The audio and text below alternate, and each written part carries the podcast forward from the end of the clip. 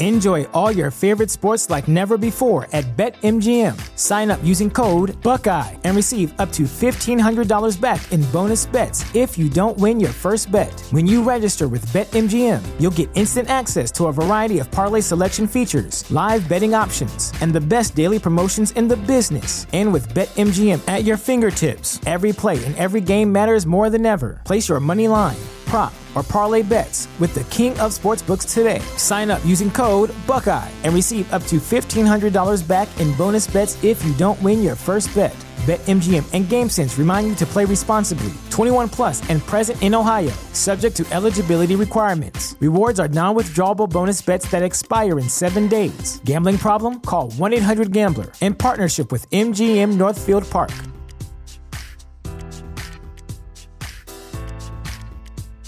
The future is a hefty responsibility and not one that we take lightly, but then taking things lightly has never been what Hefty is about. That's why we've created the Hefty Renew program that turns hard to recycle plastics into valuable resources like park benches and building materials.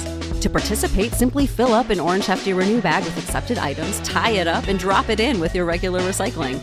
That's it, it's that easy. It's time to rethink recycling with Renew. Particular valued resources may vary by geography. More info available at heftyrenew.com.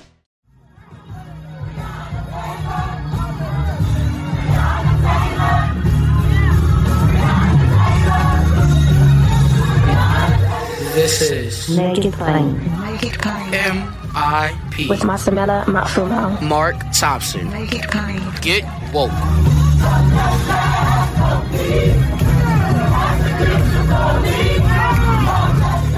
Happy Kwanzaa, everyone. We welcome you back at MIP for the third day of Kwanzaa with our very special and esteemed guest. He's the professor and chair of the Department of Africana Studies at Cal State University, Long Beach, chair of the organization US and the National Association of Kawaida Organizations, and creator of Kwanzaa and the Nguzo Saba, and of course, the author of the definitive book, Kwanzaa, a celebration of family, community, and culture. Who better to spend Kwanzaa with than Dr. Maulana Karenga? And we greet him and greet all of you today with the word we should greet each other with all day and all this week. Habari gani, Dr. Karenga? Ujima. Habari gani, Reverend Masamela? Ujima. The third principle of Kwanzaa is Ujima. And it calls on us, the text says, to build and maintain our community together and make our brothers and sisters' problem our problem and to solve them together. This principle teaches us that we're responsible to and for each other, that we must build the good world we all want and deserve uh, to live in, and that it is a work, it is a work which requires a profound and persistent ethical sensitivity to the needs and aspirations of others.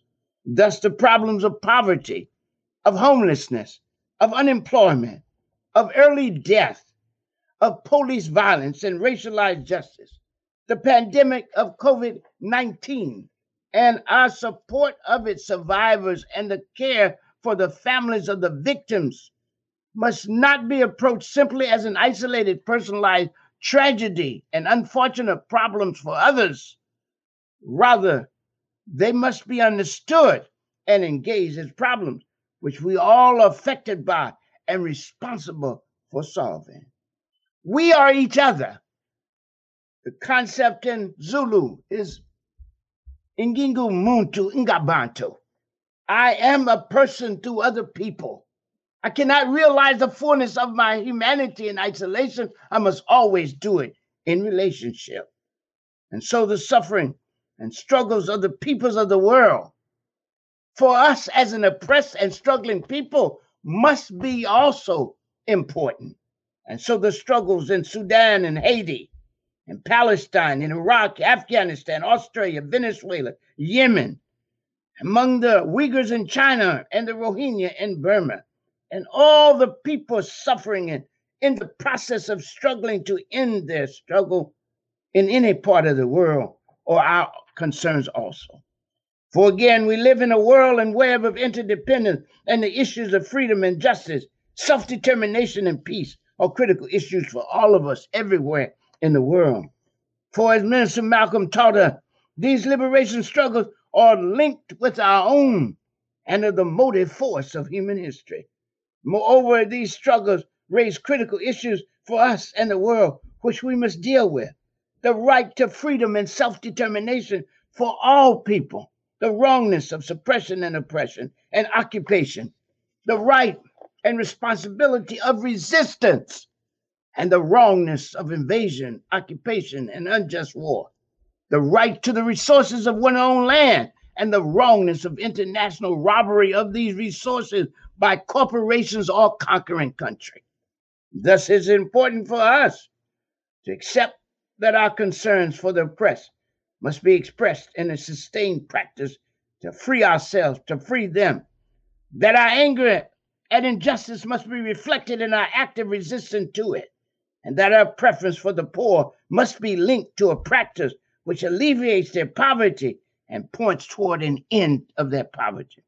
This ultimately means that we must take up and continue the historical and ongoing struggle for good in the world that our people began millennia ago. The struggle for freedom, the struggle for justice, the struggle for power of the masses over their own destiny and daily life, and the struggle for peace in the world, a just peace. Therefore, we must enter the corporate temples and the political courtyards of the rich and powerful and radically renounce and confront them. We must resist their gods of wealth and war, turn over the tables around which they designed the death, disposition, and imprisonment of whole nations, and place a new life affirming, life enhancing, common ground agenda before this country and the world. For as Mary McLeod Bethune, our foremother, taught, our task is to remake the world. It is nothing less than this. You're listening to the, the best, best, of the best, best of the best, of, the best of MIP. Yeah, with honors.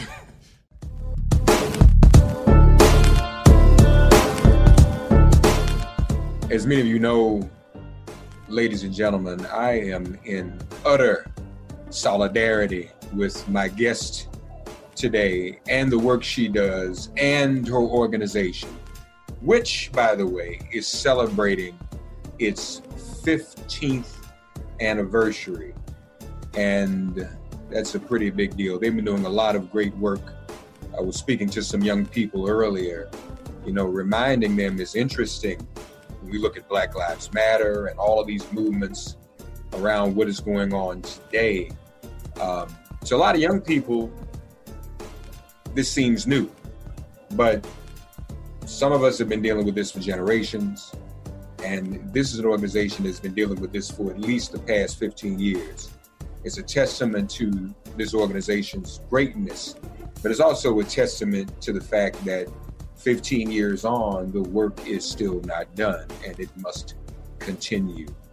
We are so honored to be joined by one who is about to become a mother for the second time, our dear friend from the Gathering for Justice, Executive Director Carmen Perez.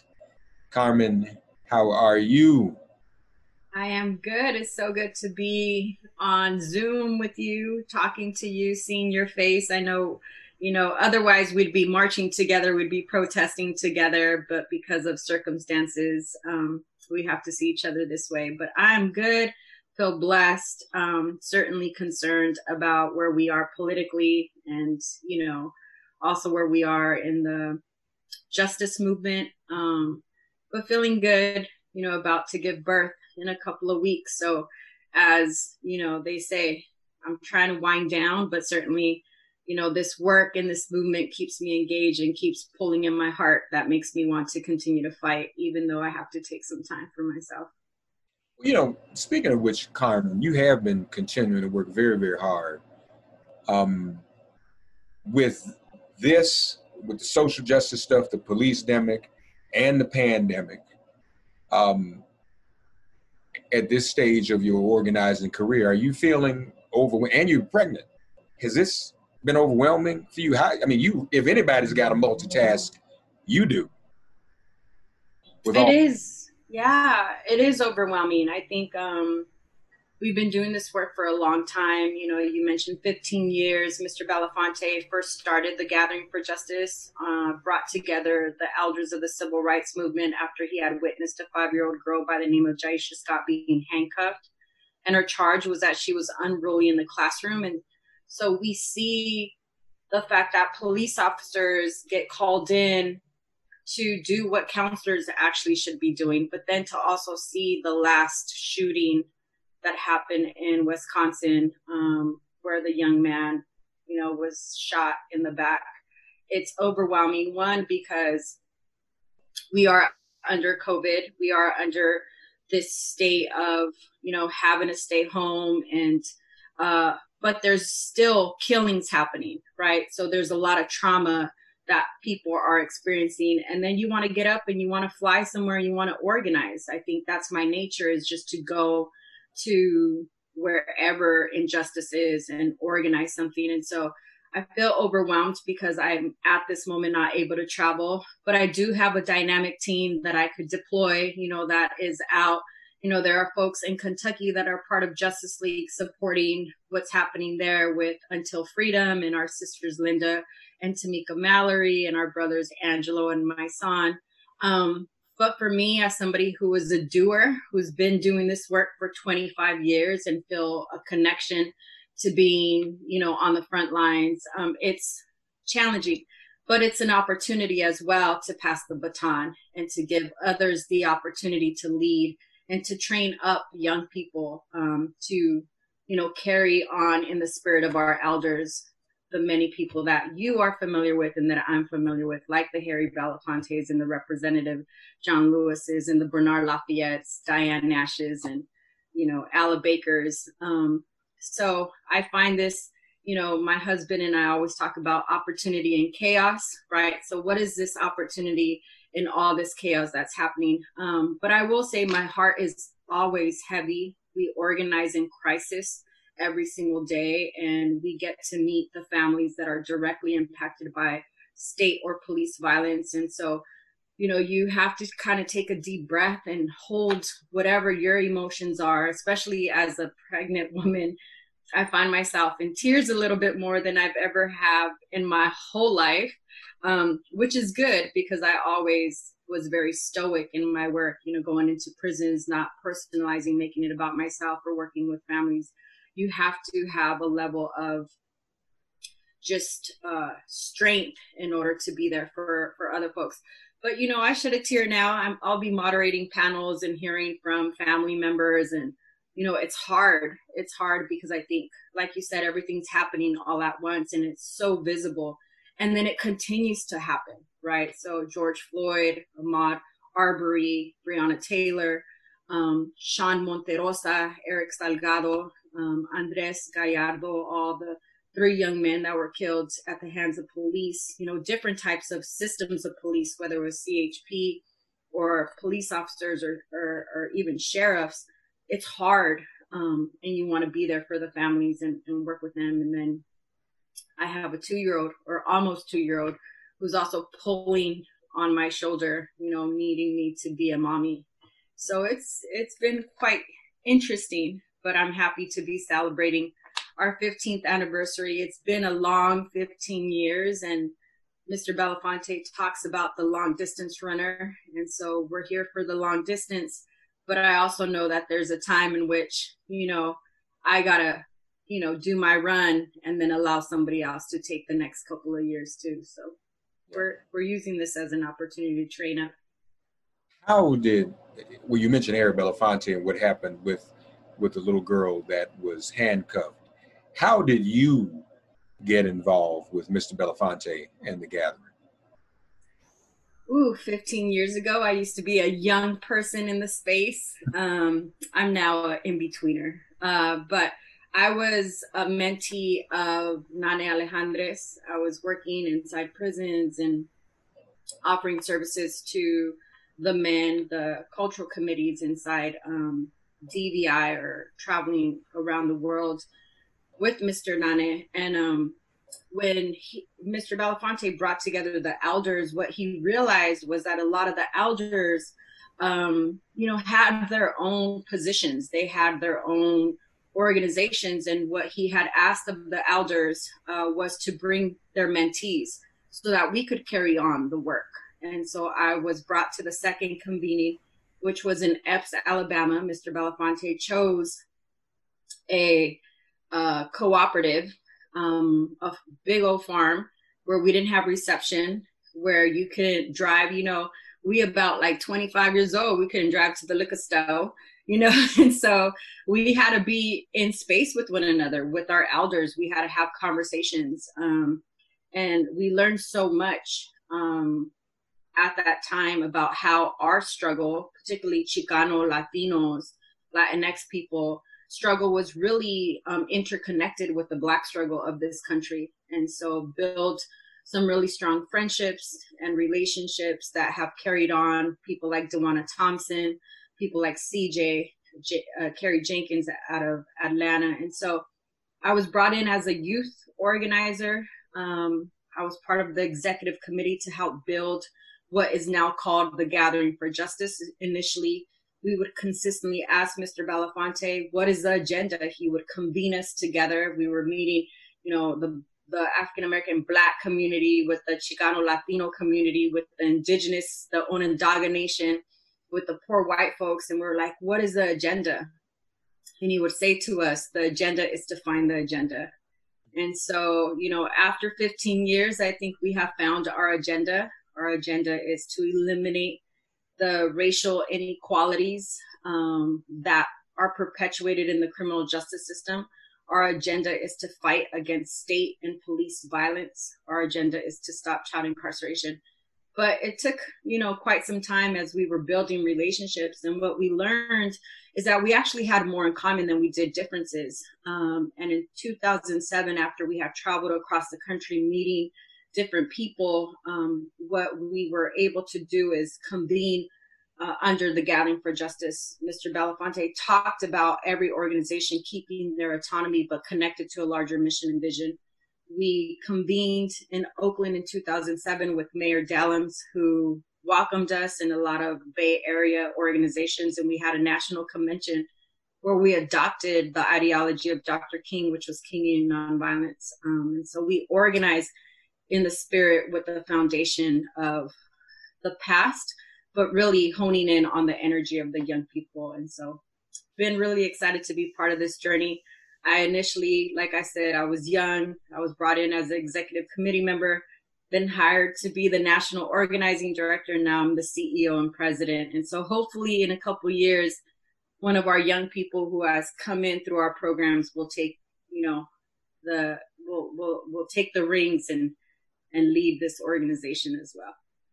Well, let's let's talk about some of the current organizing. And you mentioned three names. The these things, these incidents of police violence, happen every day, uh, and many of them aren't reported on, and in many of the cases, they're on videos. So when we see the ones like the most recent one, obviously of Jacob Blake, which is, is appalling as any others. We have a video. It's also interesting. I'm, I'm sure you'll agree. Um, obviously, the intent was to kill, but they didn't. Right. Which, which is going to obviously result in some ramifications we've not seen recently. An actual survivor of this type of attack who will be able to articulate and share his own witness and testimony about what was going on. Normally, we don't have that. The person is dead. So this this is is is a whole nother thing. But you mentioned some others, and and what I what I really like to do, Carmen, um, is is kind of walk through some of these other cases and the ones you've been looking at um, in California, and, and and and obviously these are some of the ones that haven't gotten as much national attention, but they need to. So if we could go through um, a little a, a little of those if you don't a few of those if you don't mind. Of course, of course. So, you know, in the month of I would say from May to June, it seemed like it was open season on Latinos here in the state of California. We had Eric Salgado, who was driving um, with his pregnant girlfriend, who was shot down by the CHP. Um, young Latino man, his girlfriend ended up miscarriaging. I mean, they're still seeking not only justice for Eric Salgado, but they're also seeking justice for his girlfriend. I believe her name is Brianna as well. Then on June 2nd, June 1st, a young man by the name of Sean Monterrosa was out actually protesting on behalf of Black Lives Matter. The last text that he sent his sisters, Michelle and Ashley, were to sign the petition for George Floyd. And he was gunned down by Vallejo P- Police Department um, in front of a Walgreens, and they shot through an actual um, the window, the you know the front window of a of a undercover police car, and the police ha- the I believe the commissioner, the police commissioner, has actually destroyed that evidence there's a lot of things that are happening. They're putting a gag order on the family not to speak. Um, but there's a lot of injustice that's happening. And immediately after that, Andres Gallardo, who was killed um, in Southern California, he was a security guard. He was killed by the sheriffs. And in that case, the sheriffs have actually, um, uh, I believe, put a moratorium. They they have blocked uh, the ability for the family to see the um, the coroner's report, right? So there's there's so much that happens every day and, and Jacob Blake, you know, you talk about a survivor. There are two other survivors that Justice League works with. We have um, Jacob Servin, who was a survivor of a beating out of Stockton uh, Police Department. He's a young man that has been wanting the release of the names of the officers who have actually beat him. Um, he also wants them prosecuted for attempted murder. They left him to die essentially. Um, and then you have Akbar Rogers out of Long Island, uh, who, you know, one of our our Justice League members, Nia, works closely with. He himself was charged for his own assault by police. Fortunately, the community came around and rallied around him, and um, they were able to drop those charges. But he's another young man that has lived to tell his story, right? Um, and so what we're seeing every single day is this trauma. Um, and you're right, a lot of these cases are not getting national attention. I think what was very difficult about Jacob Blake is the fact that he had just broken up a fight, right? And he had his children in the car and he was walking away. He was de escalating. He was trying to get out of the situation. And a police officer with their ego grabbed him and started shooting him point blank and so, what oftentimes I think what people don't should understand is the fact that police officers are trained to kill. They are trained in their public safety course to kill other people because they want to go home to their families. They want to be able to write the police report. And so we need all hands on deck. Um, I know that we have seen because of the work that has happened with Black Lives Matter and the the investment in the last seven years, six years of Black Lives Matter, we have now seen the ability for us to organize rapidly. And we also at the Gathering for Justice, we've been doing this work before the hashtag, but a hashtag allows you to connect to other people, right? A hashtag also allows you to connect to other organizers and to a cause and really identify the fact that at this moment we need to to say Black Lives Matter because what we are seeing especially in with state violence when it comes to um, police violence is we're seeing that black lives actually don't matter um, it's taken years for one officer to actually be fired in the nypd um, who was responsible for the death of eric garner you and i have marched for i don't know how many years we've been in support of gwen carr and eric garner's family and still we haven't seen justice for the family because not all of the officers that were there have been held responsible. Not only did he need to be fired, he also needs to be held accountable, right? Uh, but that was again the community organizing, the family organizing. And so that's what it really looks like when you have people who are able to support these families that are not necessarily people who wanted to be part of this club. You know, I just hosted um, and moderated for families of police violence uh, through the Human Rights Network and Uncle Ron, the the Jordan Davis uh, Foundation. And it was so beautiful because we were talking about joy. For the first time you were able to hear the stories of loved ones who have been killed at the hands of police by their family members. And there was uh, an expression of joy sharing the beautiful stories of who they were not who the media painted them to be. So these stories need to be told. Sean monterrosa there's um, his information there's petitions that need to be signed. There's also andres Gallardo and Eric Salgado. And we don't often hear about Latinos because Latinos are often misidentified. The Vallejo Police Department misidentified Sean Monterrosa and said he was African American. And so there's this misidentification when it comes to Latinos.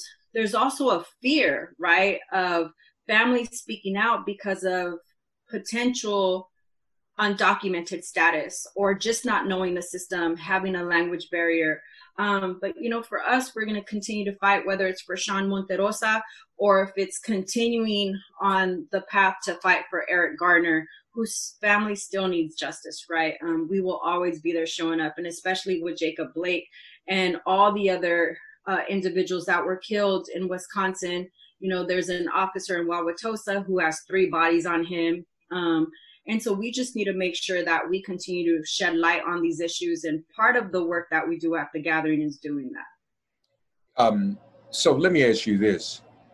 When we say Black Lives Matter, uh, and I appreciate what you shared about the realities for our, Latinx community, but when we say Black Lives Matter, um, do the brown lives that also don't matter, do, do does the Latino community feel left out in that at all?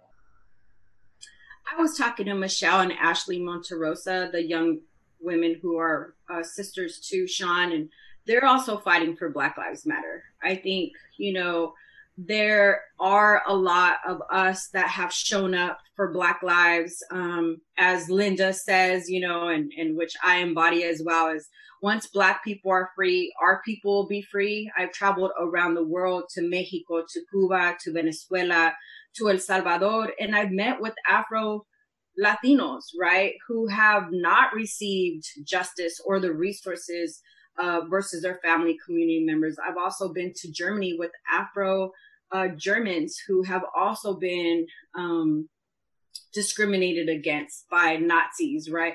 And so we see what happens all over the world. And so we, uh, we, one, as Latinx people, I think we have to um, figure out the way in which we show up in solidarity, right? I'm not going to go to a Black Lives Matter protest and say, you know, Latinos' lives matter. That's just, that's not solidarity. Solidarity is showing up in service of, and, and, um, but also we have to deal with the anti-blackness and the whitewashing that has taken over our communities as a Latinx community, right? Um, again, I shared with you going to Venezuela and meeting with Afro Venezuelans and uh, Afro Cubanos and all these different Latinos. There's this whole diaspora of people that we don't necessarily talk about that I think we need to acknowledge. And I think that any um, community who is still learning about the injustices uh, that's happening in our community are trying to figure out how do we fit into this bigger puzzle. If you look at the state of California, Latinos make the majority, the Latinx community makes up the majority of people that are incarcerated. But yet, we as Latinos are really not um, invested in criminal justice reform. Uh, there's not many of us that have been uh, working to make sure that Latinos are not in the system. So we again i think have a lot of um, there's a lot of complexities in our community. Um, however i will say that there are a lot of latinx people that are showing up for black lives matter. They want they're hungry. There are a lot of influencers that have reached out to me saying how can i show up? How can i use my platform for black lives matter? And especially because they do see their liberation bound uh, with black people. And then you also have those folks like in any group mark let's just be quite honest like not all skin folk are kinfolk right? But right. there are some of the folks that are saying what about us? What about latin lives? Latino lives matter too. But we have to be affirmative when we say black lives matter. Yeah. Um tell us too about another case um, that i don't think enough people know about. Uh, our sister Tiana, I believe.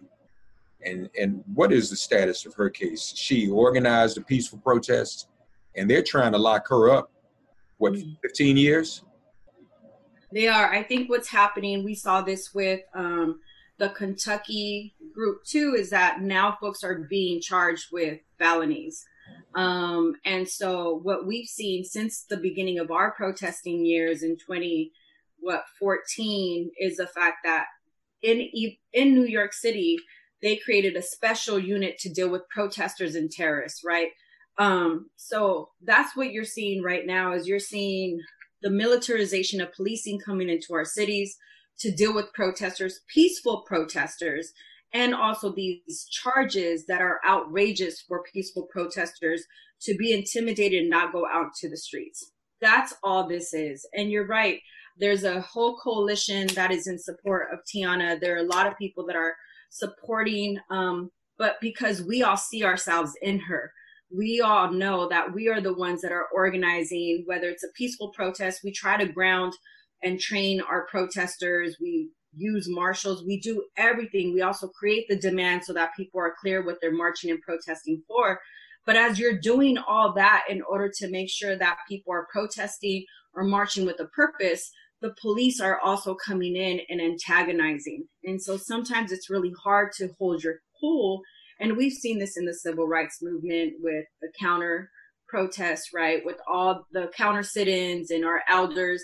Um, and that's why we try to ground our team in the six principles of nonviolence attack forces of evil, not people doing evil. Because it's easy to pop off at a police officer after they're like hitting you with a baton. Um, but at the end of the day, I think that more people need to come out in support of her, especially because that could happen to any one of us. Yeah, I have seen that. It's a greater application of the felony charge, um, and and that's. Um, and they've done that in Fer- in Ferguson too, Mark. Remember, they did that to some of uh, the people that we knew that were out there. They were charged with about I don't know how many counts of felonies, and they were in car they were in jail for a long time, and so these scare tactics to not allow protesters to go out and fight for Black lives. Um, one is just outrageous that they're doing this, but two, the fact that they're trying to do everything for us to not show up on, on the streets. Yeah, yeah, that's what the battle's all about.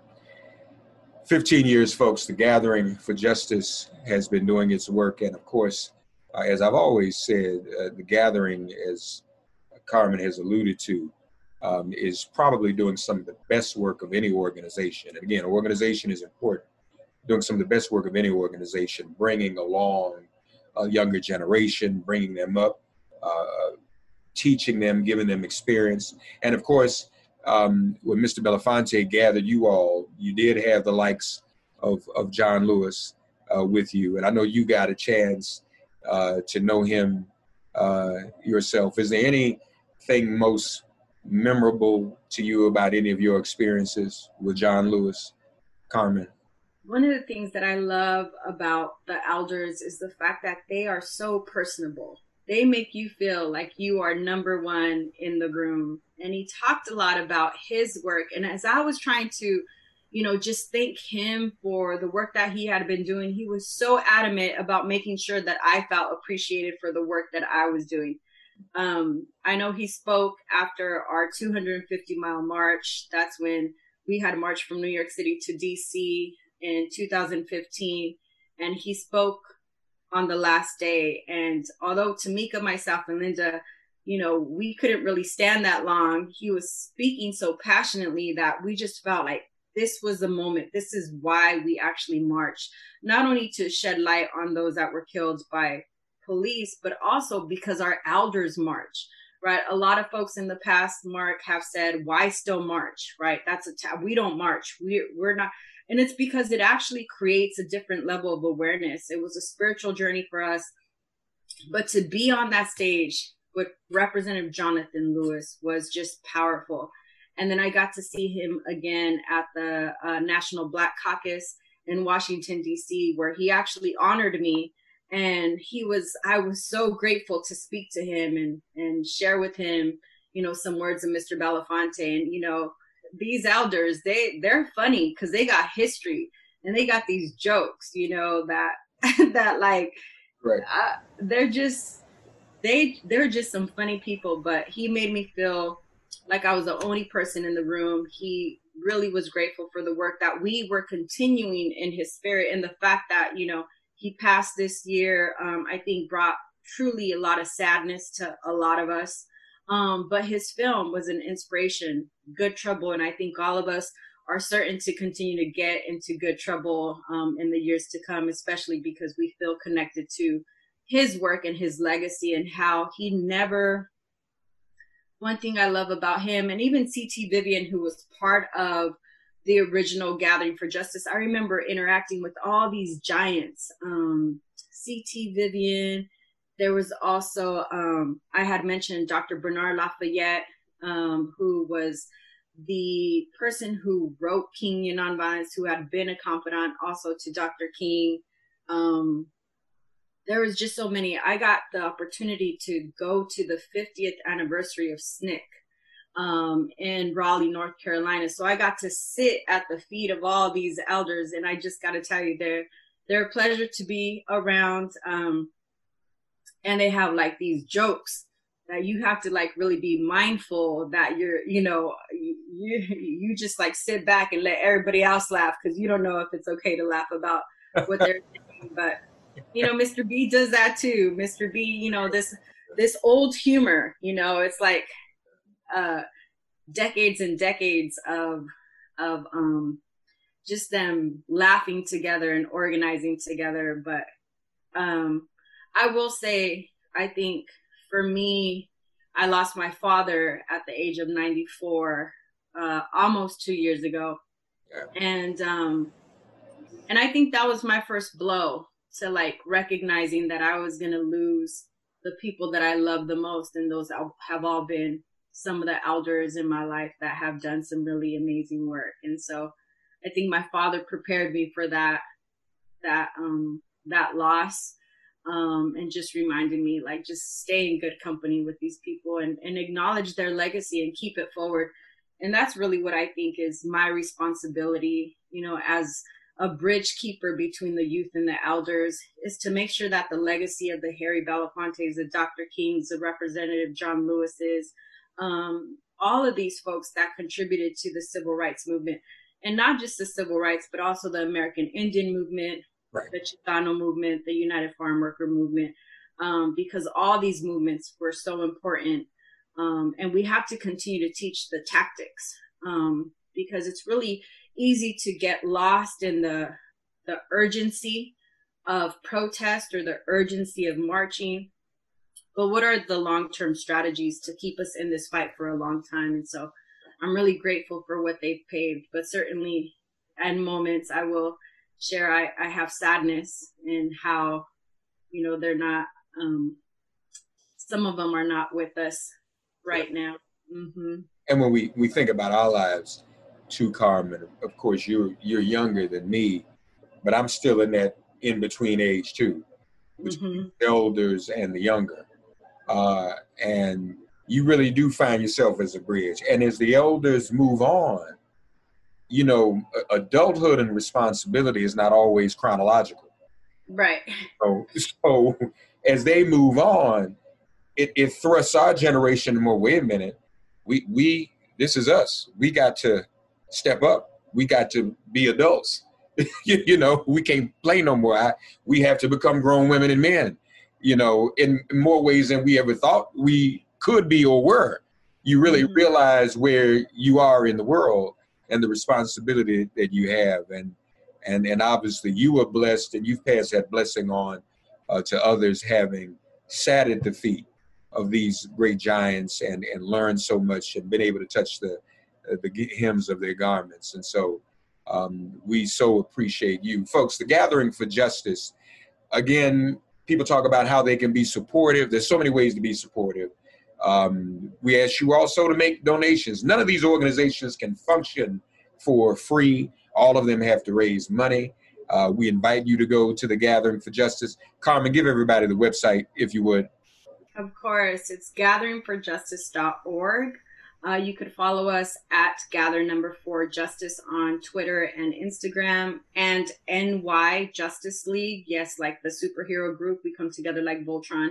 I wanted to just kind of um, go back to what you were talking about. Another uh, memory that I have is when Mr. Belafonte and Julian Bond were at SNCC at the anniversary, and they're like playing with each other, um, like throwing things at one another. And then the moment in which I met Dick Gregory when I was being interviewed by um, uh, Democracy Now, and they were asking me. It was a, a it was a march, the silent march that happened on Father's Day many years ago in New York City. I was being interviewed. Dick Gregory pulls up. My eyes get big, like, oh, that's Dick Gregory. And so as she's interviewing me, I'm kind of like, you need to interview him. And he's like, no. He, he was like, no, no, no. Like, you finish your interview and just the fact like you read about these giants and then you're finally in space with them and you try not to like have your jaw drop and your eyes get wide but you're so grateful for all the work that they do that you just happen to like glance over and they're so nonchalant about who they are. And i'm just again very proud of the folks that I've gotten to experience, but I'm also really proud of the young people that we've been able to cultivate in the gathering and in Justice League as well.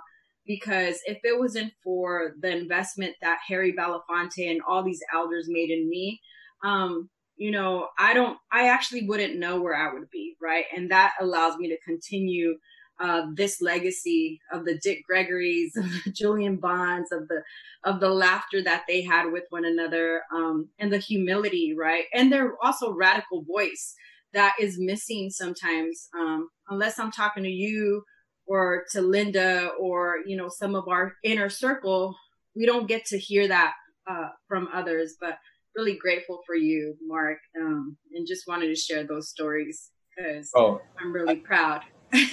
I'm, well, I'm grateful to you too. I, I um, the last few times I got to see Mr. Belafonte and Dick in the same space. You talk about those jokes.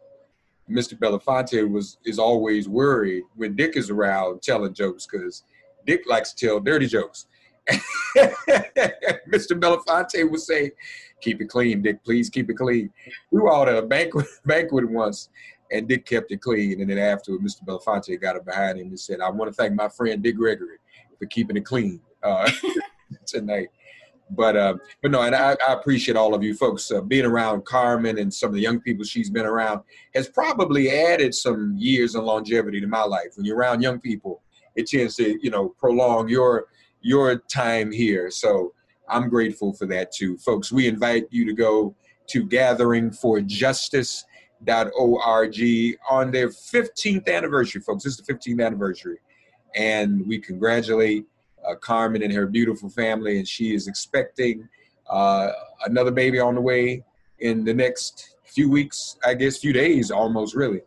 Uh, so we wish you. may. Are you going to take a break?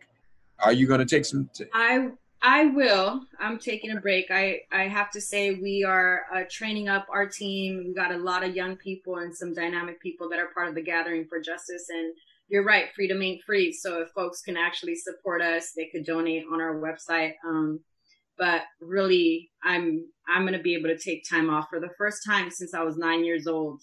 Um, and so I don't really know what I'm gonna do with myself. Um, obviously, I have a new baby but you know me, I'll I want to get involved. I want to call in to to conference calls and see what's going on. So um, I'm trying to work on boundaries right now. But yeah, I know the feeling.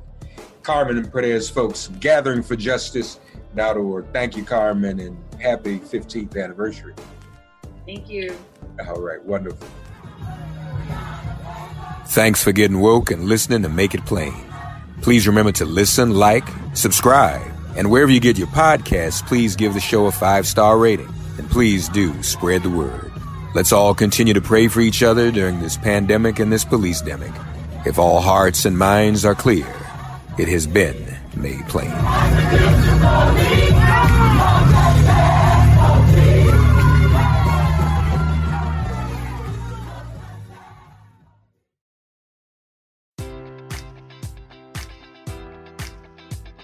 Enjoy all your favorite sports like never before at BetMGM. Sign up using code Buckeye and receive up to $1,500 back in bonus bets if you don't win your first bet. When you register with BetMGM, you'll get instant access to a variety of parlay selection features, live betting options, and the best daily promotions in the business. And with BetMGM at your fingertips, every play and every game matters more than ever. Place your money line prop, or parlay bets with the king of sportsbooks today. Sign up using code Buckeye and receive up to $1,500 back in bonus bets if you don't win your first bet.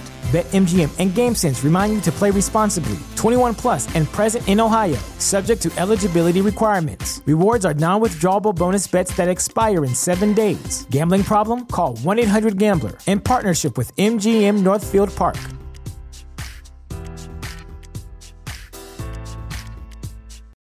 Without the ones like you, who work tirelessly to keep things running, everything would suddenly stop. Hospitals, factories, schools, and power plants, they all depend on you. No matter the weather, emergency, or time of day, you're the ones who get it done. At Grainger, we're here for you with professional grade industrial supplies. Count on real time product availability and fast delivery. Call clickgrainger.com or just stop by. Grainger for the ones who get it done.